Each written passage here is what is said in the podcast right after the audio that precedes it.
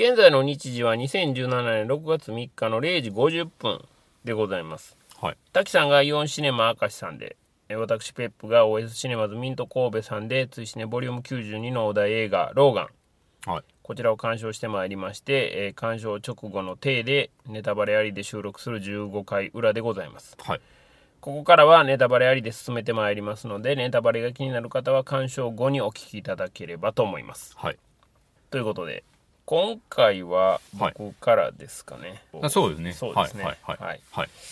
えー、じゃあ僕の方からはいはい話をしたいと思うんですけど、はいはえーっとですね、まず予告で、はいまあ、感じてた、はいそのクラシックなはい。雰囲気はい。で非常に名作感はい。バリバリに感じてたっていうところはいはいはいはいあってはいまあはいそれでもまあ表の会でも話をしたように、まあフラットにうん見ようとんんいうことで見うんました、はい。はい。はい。で見終わってはい。うんあの面白かったですよ 微妙ぐらないの微妙なテンションね。妙なテンションになりましたねはいまああの全体としては、はまあ、そはいその飽きたりとかあそういうことはなかったですし。途中から少女がいるじゃないですかはいはい。えっ、と名前何でしたっけ？ローラローラローラがそはいの喋り出す。ところでまたあのはい。ギアが上がるじゃないですかはいはい。だからその辺もまあまあ見ててあ、はいその尺の感じからしたらはいはい。ポイントポイントでやっぱりこうブうんーストかかるようにはしてあるんやなっていうのはすごい感じましたしはい。まあ面白かったかなというような感じやったんですけど はいただはい。事前に思ってたようなクラシカルなはいはい。こう名作になりうるような部分とかっていうのははい。まあ正直なかったかなあーそうなんですねっていう感じですね僕はねはいというのはまあやっぱ展開がですねはい。まあほぼ予想の範疇から出ないまあまあ、そうですね。っていうことはいですよね。まあやっぱ面白かったのははい。老いの問題ですよね。はいはいまあまあ、その、ローガンの老いの問題っていうのもあるし、まあ、チャールズの老いの問題がまあ一番でかいんですけど。チャールズの老いの問題はだいぶ面白いです。だいぶ面白いです、ね。だいぶ面白いです。むちゃくちはいゃ面白かったんですけど、衝撃的な面白さでした。もうね、いや、だからね、はいその、むしろ、はいそっちを、はいこう、もう少し、あの、じっくりやってもらっても、全然良かったかなっていう。、あれはじっくりやると、完全にドリフ的なものになるんじゃまあないですか？ね。まあそうなんですけどね。その、まあ、ローガンの話なので、はい。まあ、これまでの、はいはいその X メンの、はいはいはいまあ、主要な人たちが、はいはい。まあ、顔を出さないと。まあ、うんうん一応まあまあ、はいその言葉では説明はされるんですけど、はいはいまあ、そこはね、まあまあ仕方がないかなというような気はするんですが、はい。うーん、まあ、そこまで、こう、大絶賛するっていうような風には思えなかったです、そうなんですね。まあでも、時間の間はずっと楽しんでは見てましたよ。それはもう間違いなくという感じではあるんですが、ただ、もうちょっと、さあ、まあ、ローガンの最後というかね、ヒュージャックマンのウルヴァリンの最後ということを考えると、まだこうやれることはあったんじゃないのかなというような感じは僕はしてそうなんですね。ますね。えー。うん滝さんどうですか？え僕、良かったですよ。あ、よかったですか？はい、良かったですよ。かなりよかった。結構良かったです、あ、本当ですか、はおおー。い。全然関係ない話していいですか？感想を話し出してから関係ない話を。はい。全然関係ない話していいですか、は僕があの、最初に働いてた会社の上司の話していいですか？はい、わかりました。いきましょう。その人、あの、当時30歳で、すごいパワハラ上司やったんですよ。あ、その人が？はい。デディスコミュニケーシションパワハラ上司やったんですよ。だいぶやばいですね。30歳にしてだいぶやばいです、ねそうなんですよ。うん。ほんま仕事の時はもう、うん。嫌な圧ばっかりかけられてたんですけどある日ねその人がなんか映画とか音楽がすごい好きやっていうことが発覚してあ、情報が。ははいはいはい。い、でタランティーノとか好きみたいえー、なまあいいじゃないですか。いいじゃないですか。いいじゃないですか、うん。いい感じじゃないですか、うん。でもなんかどうしても許せへん映画とかなんか漫画とかがあるんやみたいな言い出してそれが幼女がうん。出てきて幼女が活躍したりするやつがもう絶対許せへんみたいな。へ言ってえてだから俺はもうあられちゃんとか見たらもう虫図が走る。みたいなあられちゃんは幼女なんですかね。まあ幼女のルックスではありますけどね。中身は幼女ではないですけどね。で映画やったらもう、ん。まあ、レオンとかもうほんま許せへんと。もう全然ありえへんわみたいなの言ってて。で僕はその時にうん。いやめっちゃわかりますと。実は僕もはい。レオンがうんすっごい気持ち悪いんです。ああ、だいぶこのおっさんロリコンでキモいなっていうのがあったんでうんわかります？上司わかります？みたいなんで、うんそこですごいこう意気投合したんですね。ですね。ほうほうほでローガンもうはい。そんなんやったらやばいなって思ってたんですよ。レオン的な。はい。はいはいはい。それやったらきついなと。うん。僕が見たいニューシネマ館との食い合わせ悪すぎるよなっていうのあをちょっと見る前によぎってうん。どうしようこれ。えらいことになるかもしれんなっていうのがあったんですよ。そのハードルで見たらうん。あ全然ええやんってなって。ああそうですか。はい。うんうんローラははい。幼女は幼女ですけよ。どあられちゃんじゃないはい。けど幼幼女女じゃないですか。でも幼女である前にうんミュータントやっていうのうん。が先に来るじゃないですか、まあもちろんね。そうなんですよ、はい。だからそれで全然 OK になりましたね。おおはい。なるほど。ローラもミュータントやしうん。ローガンもミュータントやし、そうですね。だからそこで別に同列のミュータントになってるっていうことで、うん。ロリコン的なキモさは全然なかった。ああそっちの方を心配してたってことですね。あそうなんですよ、うんなるほどなるほどでそれですごい良かったですね。あなるほどね、はい。もうちょっとじゃあ具体的に良かったところを話をしてもらいま具体的に良かったところ結構ね僕ビジュアルとかもすごい良くて、うん。あの敵の人いるじゃないですか。はい。片手がはいメカになってる人じゃないですか。人ね。はい。あの人のビジュアルとかもすごいいいなって思ってうん。ちょっとこうみたいじゃなかったです。こう？はい。あのラッパーのあー。あラッパーのコウさんね。ははい。はいはいはいコウ君みたい。はいはいはいはい。なんか首のところのタトゥーがうんうんうん。マリア様からドクロに変えてるだけでちょっとコウ君っぽいなって。その辺もすごい良かったし。なんか全体的にビジュアルはなんかしっかりしてる感じありましたけどあねーはいはいはい。もちろんあのローラも良かったし、うんまあローラはねう、ん。まあまあ文句なしに良かったんですけど良かったんですけど喋、られへんくだりから、まあ喋り出すじゃないですか、まあ、そこではいはいブーストかかってっていう話をさっき僕の話でしたんですけど、英語もいけんのかいっていうのがね。そうそうそう。いや だからねなんか変なところは山ほどあるんですよ、ありますよね。そういうのとか、うん、英語いけんねやったら別にもうわざわざスペイン語もそんなに話せんでええやんみたいなところもあるんですけど、はい。まあそそういうのは結構たくさんありますよ、うん。あの病院までどなしてどなしてみたいなね、まあねとかね。うん。細かいところはね結構気になるところあるんですけど、うん。なんかね、まあ、ロードムービー的な良さもあるしな、うん。語り口がねはい。やっぱうあんまうまないなと思いましたねあああのやっぱり説明にかなり頼ってったところが多かはいったんはいはいはいはい。で説明説明のセリフが結構多かはいったんでねはいはい。あんまうまないなっていうのはありますよね。はいはい。まああのチャールズがはい。こう、んな発作を起こさはるんですか？アルツハイマーの発作を起こす発んですか？作を起こさはるんですかね？なんかようわからないんですけど それになるとこう周りにいる人たちがみんなあの、はいはい。どえらい目に遭うじゃないですか、はいはいでそのためにまあああいうあのなんか、はい。金属のなんかねえ囲われたタンク？みたいな、はいはい。穴開きまくってましたけど。あ穴開きまくってましたね。穴開きまくってましたけど、はい。まあああいう中に入れられててでまあそれも割とまあはっきり説明されてたりとかもするし、うんうんうん割とね随所随所に説明入るんではい分かりやすいのは分かりやすいんですけど、ん。いやもうちょっとなんかこううまいことを見せてくれてもええんちゃうんかなっていうのはまあ見ながら思ってましたね。はいはい。うん。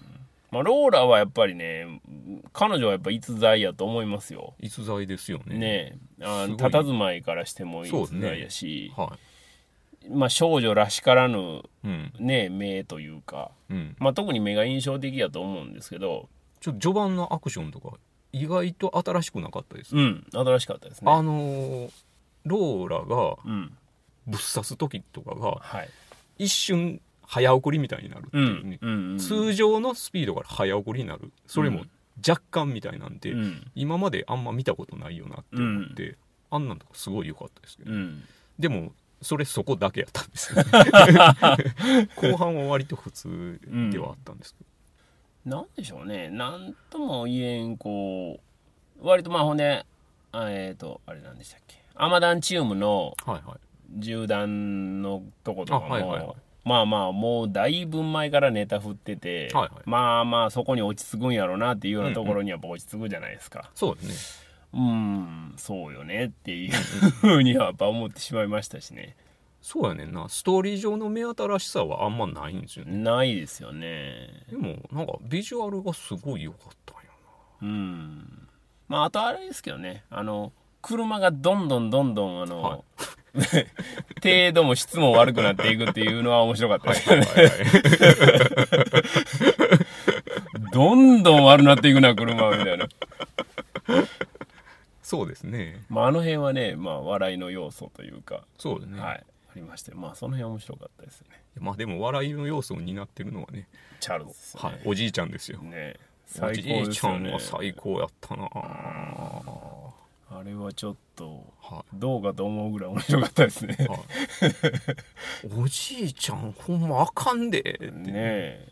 まああのそういう意味で言うとね、まあ、ミュータントといえども、まあそその老いははい避けられへんっていうのが、まあ、今回はいはっきりと、はその打ち出されるわけじゃないですか。そうなんですよ。ほんであのーミュータントのせいでうん、すごいやっぱり多くの人が危害を加えられてるわけですよ実際に。そうですね。でそれをちゃんと描いてるっていうのはうん、いいことやと思うんです。そうですね。でうん、たとえねミュータントが危害を加える存在やったとしても、うん、だからといって迫害するような社会になってはダメやと思ううんんで、、うん、そりゃそうです。だからあのそういう点においてはねうん、すごい紳士やなとは思いました、うん、紳士やなとは思ったんですけど、はい。最後結局 あの子供たちは国境を越えていくんですよね。超えていきますね。なんかそうあの融和はしないっていう、うん、それが面白いなって思います。それってどうなんやろうなって。あのそこの政治的な意味とかはおそらく意識してないんやと思うんですよ、うん、うん、うん、でもなんかちょっとそれどうなんっていうね結末ではありましたよね,、うん。まあそうなんですけどただはい。この手の話、まあ猿の惑星もそうじゃないですか、はまあこの手の話は、はその融和はありえないというはい。世界にどうしてもやっぱりなりますよね。ああうん。そのいくらして、したとしてもまあ融和したイコールまあもうはい。お話としてはい。ジエンドということになるわけじゃないですか、ハッピーエンドということになるわけですから、まあまあまあそれはありえないですよね。やっぱりでどう割とねどっかに融和の種みたいなのは残しがちなんですけど、ああ。そういうのも一切なくうん。国境を越えていくっていうその結末がうん。なんか面白いな。ああ。すごいもしかしてこれ今のアメリカをものすごい象徴してしまっているんじゃないかと思いましたしょうね、だから結局その政策はねそれよりも前やっていう、今の時代今風切られてるのは大体そうやと思うんですけど、まあそれが図らずもこう何かを捉えてしまっているんじゃないかなっていうようなところはあるとは思いますね。でもやっぱそれと同時にあいつらの別に言いなりになることはないんやみたいなメッセージとかもうん。残してるわけですよ、まあそうですね。そこの分裂してしまっちゃってる感っていうのもね。う、んそうですね。なんかねままあただそのこうシェーンの話を、あはい。まあ、下敷きにして、はいはいはい。まあ、要はそのウルヴァリンが武器はとにかく、まあ、この場所からはなくなったよと。うんうん。いうことで、まあ、君たちに危害を加えられることは、まあ、現時点ではないんだから安心したな、しましなさいよと。はいはい。いうような話で一応まあはいはい。終わりを迎えるという話じゃないですか、はいまあもちろんその時間の問題ではあるんですけども、はいそういう意味においてはまあ彼女まあ彼彼女たち子供たちが、その何がしかの危害さえ加えられなければはい。平和には暮らしていくそういうまあ思想ではあるんですよというようなところははい。こうミュータント側というか、はい。その差別される側からの意見としては、まあ描かれてはいたのかなというのは思いましたけどね。でももしかしたら彼らがうん、マグニートみたいになる可能性は可能性はもちろん全す。然あるあわけですよね。すうん、やっぱりあれだけ小さい時からやられてるわけですし、まあ、特にあのリーダー格の彼なんかは、はまあ、非常にマグニートになりうん得る資質も十分にあったと思うんですよね、あれだけのリーダーシップがあってやるわけですから、うん。まあもう当然そういう狂信的なまあ今後その X メンの世界が、うん。まあ彼女彼ら彼女らのうんに代替わりをして、うんもし続いていくんであれば、うん。まあまたそういうような話にはなっていくんでしょうけどねそうですおそらくね。はい。はい、それこそエデンっていうのはないんですよね。それを、うん、あの常にこう求めていくっていうこう態度が大事やっていうことなんですよね。エデンというものが、うん。そのそこに行くから救われるのではなく、うん。そこに向かうから救われるんやっていうまあまあちょっとその宗教的な話になってしまいますけど、うん、そういうことですよね。そういうことですね、うん、だからそういうふうに目指すことの方が大事であってそうね。行ったら全てがオールオッケーオールハッピーになるっていうようなことではないんだということですよね。決してないです、うん、そんなとこかな。なんかやっぱメキシコとか出るとテンション上がりません？あメキシコとか出るとやっぱすごいニューシネマまあね。バイブス出るよなっていう、まあね。はい。確かに、まあ、彼ら彼女らもまあひあの子供たちね。子供たち、彼ら彼女らもまあ非常にかわいそうではあるんですけど、はい。まあ、あのフェイクドキュメンタリー感のね、はい。はい携帯の画像のところもまあ、ようそれ撮れたなっていうのも結構ありましたしねそんなもん取れへんでっていう。撮れへんでっていうのもバッチリ映ってましたからね。むっちゃあの説明入れてるし。そうそうそうそうそう。むっちゃ説明入ってたしね。やっぱりね語り口はねよろしくなかったなというよろしくはないですね。う、ーんとは思いましたね。よろしくはないけど面白かったですよ。それではですねえっ、とローガンの感想ツイート、はい、えーいろいろいただいてますんでまずそれをじゃあいつも通りご紹介したいと思います。はい。えっ、とジミーソウルさん。はい。この娘さんマジ半端ねえ数100100ということで。半端ないです、えーローラの写真を2枚つけてツイートしていただいて。めっちゃ強いし。強かったですね、はい。あの今回 R15 やったじゃないですか、はいはいはい。でどの辺が R15 なんかなってまあ首切れたりとかすんのも R15 なんかなとかも思ってたり見見ながらね思ってたんですけど。おじいちゃん介護がショックが強すぎたみたいなそれね現実感がねすごいある。すごいあるから。あるからね、はい。それもあるんかもしれないですけどでもオルバリンは割とあのがっちり行くとこ結構映ってましたけど、はい。ローラが指すとこでそんなに実あはね。ねはい。見せてなかったんで、まあ、その辺もまあちょっと語り口でいくとローラの足の爪あ足の爪。ねはみたいな話するじゃないですか、うん。後で出えへんのかってなりましたね。なりましたね、はい。あの話出てからはい。後ろ足出なかった出なかったっていう。ねその辺もね あんま生まないなっていうのがあるんですが。そうですね。それからララルさんはい、えーガーディアンズ・オブ・ギャラクシーリミックスじゃなくてローガン見た。スカッと明るいアベンジャーズも大好きだけどやっぱり X メンシリーズ大好きだ。うん。無双シーンにはやっぱり笑った笑った、うん。ウルヴァリンのニャオーンってな感じのジャンプが最高。思春期から今でもこれからも多分マイノリティな自分にとっては X メンシリーズは涙なくしては見られません。いやそう今回もひたすらダークダークダークほっといてくれと言いたいのに、なんか知らんけどマジョリティから構われるマイノリティの苦しみと孤独。うん。好き好んで一人でいるわけではないのです。右へ習ったりつるんだりするのが苦手なだけであって、うん。空気を読みたくないだけなんです、うん。一人上手と呼ばないで。うん。X メンシリーズは一人上手な僕らにとって一人じゃないよと教えてくれる優しいシリーズとうん。いうふうにいただいてわかる。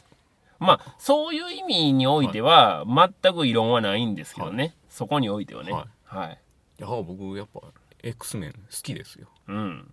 いや、はい。X メンは本当そういう話なのでね、はだからまあトータルで見ると、はい。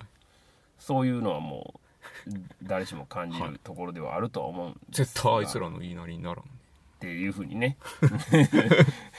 なるんですけど、まあ、そこでどういう態度を取るかっていうところがね、まあいろいろあるわけですが。またそうなると1に戻っていくという話になるんですけど それからペルンリミックスさん。はい。トランプアメリカへの痛烈な一撃。自由は死なないっていうふうにいただいてます。でもミューダンとみんな国境を越えていっちゃったんですよね。そうですね。今度はもうこのタイミングで壁作るかもしれないですよ。そうですね。ミュータントが壁作る可能性はありますね。ああそれありますね。ね。はそれからロンペさん、はい。えーローガン能力を失いつつあるウルヴァリンと凶暴な女の子と地方な老人が旅するロードムービー。この3者がそれぞれいい。ローガンの面倒を見てきたチャールズが今では世話される立場、うん。さらに女の子の面倒を見つつ時にはその子に助けられるこの疑似家族感うん。ドラマはもちろんアクションも素晴らしい、うん。ウルヴァリンの過去作品からの集大成ともいえる暴れっぷり、うん。そしてウルヴァリンとローラの共闘シーンは全てグッとくるものがある。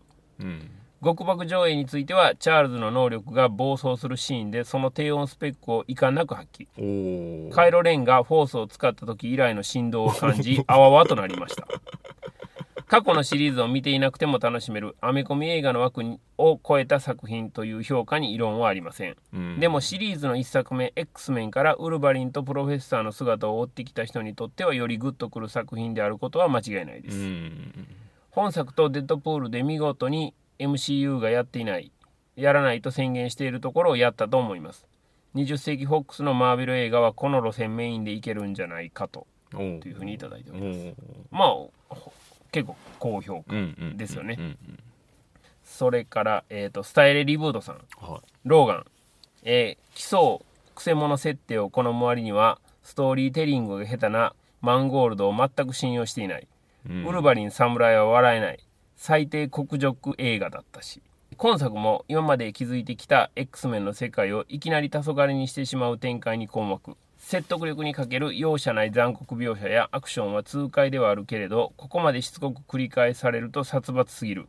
うん。シェーンをリスペクトするなら誰も彼も殺すんじゃなしにちょっとは、えー情緒や市場も織り込んだらどうなんだと。ういうんふうにいただいております、でもスタイルさんなんやかんや言いながら見てはって偉いですよね。いやそうですよ。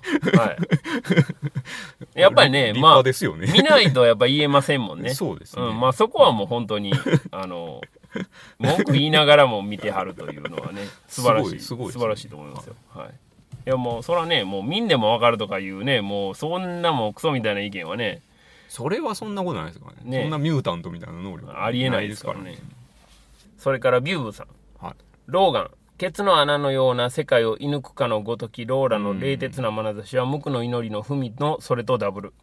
さりげなくも心にしみるラストカットは長年続いた人気シリーズのとりあえずの句読点にふさわしいと。うん。まあまあ確かにそうですね。おしゃれなラストでしたよね。おしゃれなラストですよね。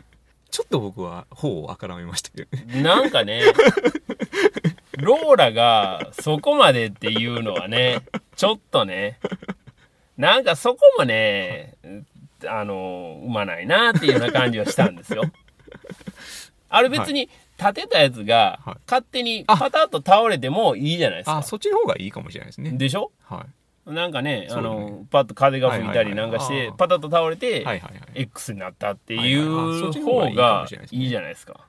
彼女がやるっていうのは、え？っていうのは思いましたけどね。ふみちゃん感はありましたねふみちゃん感は確かにありますよね。うん。どちらもやっぱり目が非常に印象的な、そうですねね、二人なんで、まあ今後が本当二人とも楽しみですよね。はいそれから来ました。小関翔子さん。はいえーローガン、いけるかなと危ぶんでいたら、運よくいけた。おポスターの絵面や予告は好きな感じムンムンですごく楽しみおあと関係ないけど何年か前の誕生日に X メンシリーズのキャンペーンではい来日中のヒュージャックマンからツイートのお返事をもらえたのは 棺桶に入れたい思い出の一つ。いいですねこれ。これちょっとヒュージャックマン問題じゃないですか。これは 詳しいことは言わないですけど。は で、えっと鑑賞後ですね。い。えローガン鑑賞うんこれなんとかならなかったのかな点々おー長年この悲しみを帯びたヒーローを演じたヒューの花道を飾るにはあまりに力不足でしょんぼり帰宅もっと良くなるでしょと思う箇所もいくつかあったから余計にしょんぼり。超面白い私なりのローガンを脳内連成しようと。それからもう一ついただいてまして、はいはい。えー長年ウルヴァリン役を務めたヒュー先輩がその役を引くことになり先輩を見送ろうと送別会アット寿司屋に行ったら、はい。そこはすき家橋二郎ではなく、はい。すごい微妙な感じの店だったみたいな申し訳なさ。二郎クラスは贅沢だとしても幹事 AKA 監督センスなさすぎで悲しい。点々点で、えー、とそのツイートに反応したジミー・ソウルさんが「やった食べ物例え来たぞ100100」ということでいただいております。この一連の流れでご紹介しましたけどもまああのご存知の方がまあほとんどだと思いますけど、はい。えーヒュー・ジャックマンはまあ、はい。大の日本びいきでございまして、はい。日本に来たら必ずね。月屋橋二郎に行ってお寿司を食べると。それから母はさん、えーローガン鑑賞。シリーズにあんまり思い入れがないのもあって予告編での残された命を少女に捧げる系とあらすじだけを見てそりゃ泣くでしょとハスに構えてた私が愚かでした。映画を見て泣くのはあらすじで泣いてるわけじゃないんだったようん。中盤の農場での一件が一本の映画のクライマックス並みでもしそこで今作が終わっていたらまた続編が見れるのにと思いながら でも当然その先も描くのでってことはもうここから先は終わりに向かっていることを再度突きつけられたようで覚悟を決めました。現実の世でデビッド・ボーイキャリー・フィッシャージョージ・マイケルといなくなっていることを未だにそんなに受け入れられてないのにフィクションの中でおなじみのあいつまでっていうのが耐えられない作品に対する不満ではないです。ローガン子供が大人たちから逃げるカットだけでその後の結末どうこうじゃなく苦しくなると。農場のシーン良かったですよ。路上のシーンはうん確かに良かったですよね。あれだからちょっとワイルドバンチ感ありましたよ、うんまあ。ワイルドバンチのラストに向かう前のうん。休憩感があって、うん。そうですね。休憩感やと思ったらえらいことになってもたなみたいな、うんうんうん勘弁してくれってなりましたね、うん。うんただその水止められるってなんやねんっていうのは、まあ、めっちゃ思いましたけどね。そうね。あと行った先がはなんかななんですか？あれネジを緩められてはい。はい。漏れてたんですよね。ピシャーってねでそれを閉めたたら終わりっていうね。でもね。緩めた人ははい。鍵を開けて出たはずやのに、はガッチガチに鍵かかってましたよね、はいそうですね。すごい丁寧な仕事やな そうですね。水を緩めてこう、はい。戻ってくるの分かっとるから、はい。ガチガチに鍵を閉めてやろうという。あとね農場の惨劇を招いたのはおじいちゃんやっていうね。そうなんですよね。完全にそうなんですよね。まあそこはもうちょっとやるせなさはまあめちゃくちゃあるんですけどね。ほんまにおじいちゃん。ねそれから、えっと、ケンスさん、はい。えーローガン見たから感想書いたということで、あの、ブログのリンクを貼っていただいてまして、はいはいはい。あの、ネタバレを、あの、してますよっていうようなブログやったんで、まあ、これはもう各自、あの、読んでいただいたらと思います。はい。ブログをね、全部、全文、あの、紹介するわけにもいきませんので。はい。それから、えっ、と、ITK さん。はい。えーおひげチョキチョキとそこであのダサスーツ人形を抱える子がいるので泣きました。ジョニー・キャッシュの歌が流れるバーボンのうまい店でのヒュー先輩の送別会お疲れ様でしたと。まあみんながねこの最後やっていうのをまあ知っててまあ当然見に行ってるっていうのがあるのでまあどうしたってねこう送別会感はは否めないっていうのはありますよねあんま、うん、そんなん意識してなかったんですよね。あほんまですか？全然意識してなかったんですうよ、ん。X メンですからね。まあね。まあなんやったらあの墓からはガバって出てきてもいはい。まあそんなにいやもうだからおかしくはない今回の話なしにして全然あの別のねパラレルワールドまあね。いくらでもあるっていう。まあね。はい。X メンはまあパラレルワールドありきではい。話は進んでますのでね、それから SKD さん。はいえウルヴァリンからローガンに戻る旅であったとお。だから私はダディっていうセリフに弱いんだって。久しぶりに来ましたね 映画の中のウルヴァリンって X メンの中でも痛みばかり受けてたね。体中刺されまくりだし、好きになった人も刺さなきゃいけないし、全ての痛みを抱えて生きているようで、キリストかと思えてきましたと。うんまあまあ、それはもう、あの、意識はしてるまあそうでしょうね、キャラクター的にはね。うん。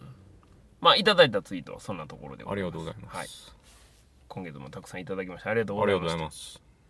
それでは、えー、と次回の追試ねは、えーボリューム93になります。こちらのお題映画をそれでは滝さん発表お願いいたします。はい、えー次回のお題は「メアリと魔女の花」です。です。はい。こちらは、えー7月の8日の土曜日公開はい。ということになっておりましてはい。えー、と土曜日に、えー収録は今回はちょっと難しそうなので、そうね、えー日曜日かもしくはそれ以降かどっかで。どっかで収録をしたいなはい。とい。うふうに思ってます、まあ今回ね、はい。はい。はいいよいよ同じ場所でも見なくなったという前例がございますので、まあ何とでもなるかなと、もうどんどんねこう追い込められてきてるというね ね。ミュータントには生きづらい世の中になってきまなってますよね。まあただ今回はもうあの字幕吹き替え問題はありえませんのではい日本の映画ですから。はい。はい、えー米林監督のはい。最新作ということで、はい。マーニー以来ですか？あそうなんですね。思い出のマーニー以はい来ですかね、まああれもいい映画でしたよね。思い出のマーニーは傑作ですよ。ですよね。ははい、なのでまあジブリを離れてどういう作品を作られたのか、はい。まあ、非常に興味があるところでございますので結構期待してます。期待してますよね。ははい、ということで7月の8日土曜日公開ですので皆さんもぜひですね、土日に見ていただいてはい「ハッシュタグ #TWC の」をつけてえーネタバレなしのツイートをしていただいたら賛否は問いませんので、はい。よろしくお願いいたします。お願いします。追試ねポッドキャストでは皆さんのつぶやきを募集しております。ハッシュタグ TWCN をつけてツイッターでつぶやいていただければ OK です。鍵付きのアカウントの方や長文での感想、追試ねポッドキャストへのリクエスト等々は、追試ねオンザラインのご意見ご感想ご要望フォームからお寄せください。twcn.pw のメニューの一番上からお入りいただけます。小田映画のネタバレなしの感想はもちろん、小田映画以外のネタバレなしの感想も随時募集しております。同じく、ハッシュタグ TWCN をつけてつぶやいていただくか、ご意見ご感想ご要望フォームからお願いいたします。皆様のご参加をお待ちしております。ということで、えー、追試ねポッドキャスト15回裏はこの辺でお開きにしたいと思います。えーお相手は私、追試ね主催ペップと滝。でした。でした。次回追試ねポッドキャスト、えーメアリと魔女の花。16回表裏もどうぞよろしくお願いいたしおます。願いします。この後スプリングリーグ第3戦メッセージも収録いたしますのでそちらの方もぜひお聞きいただけたらと思います。よろしくお願いします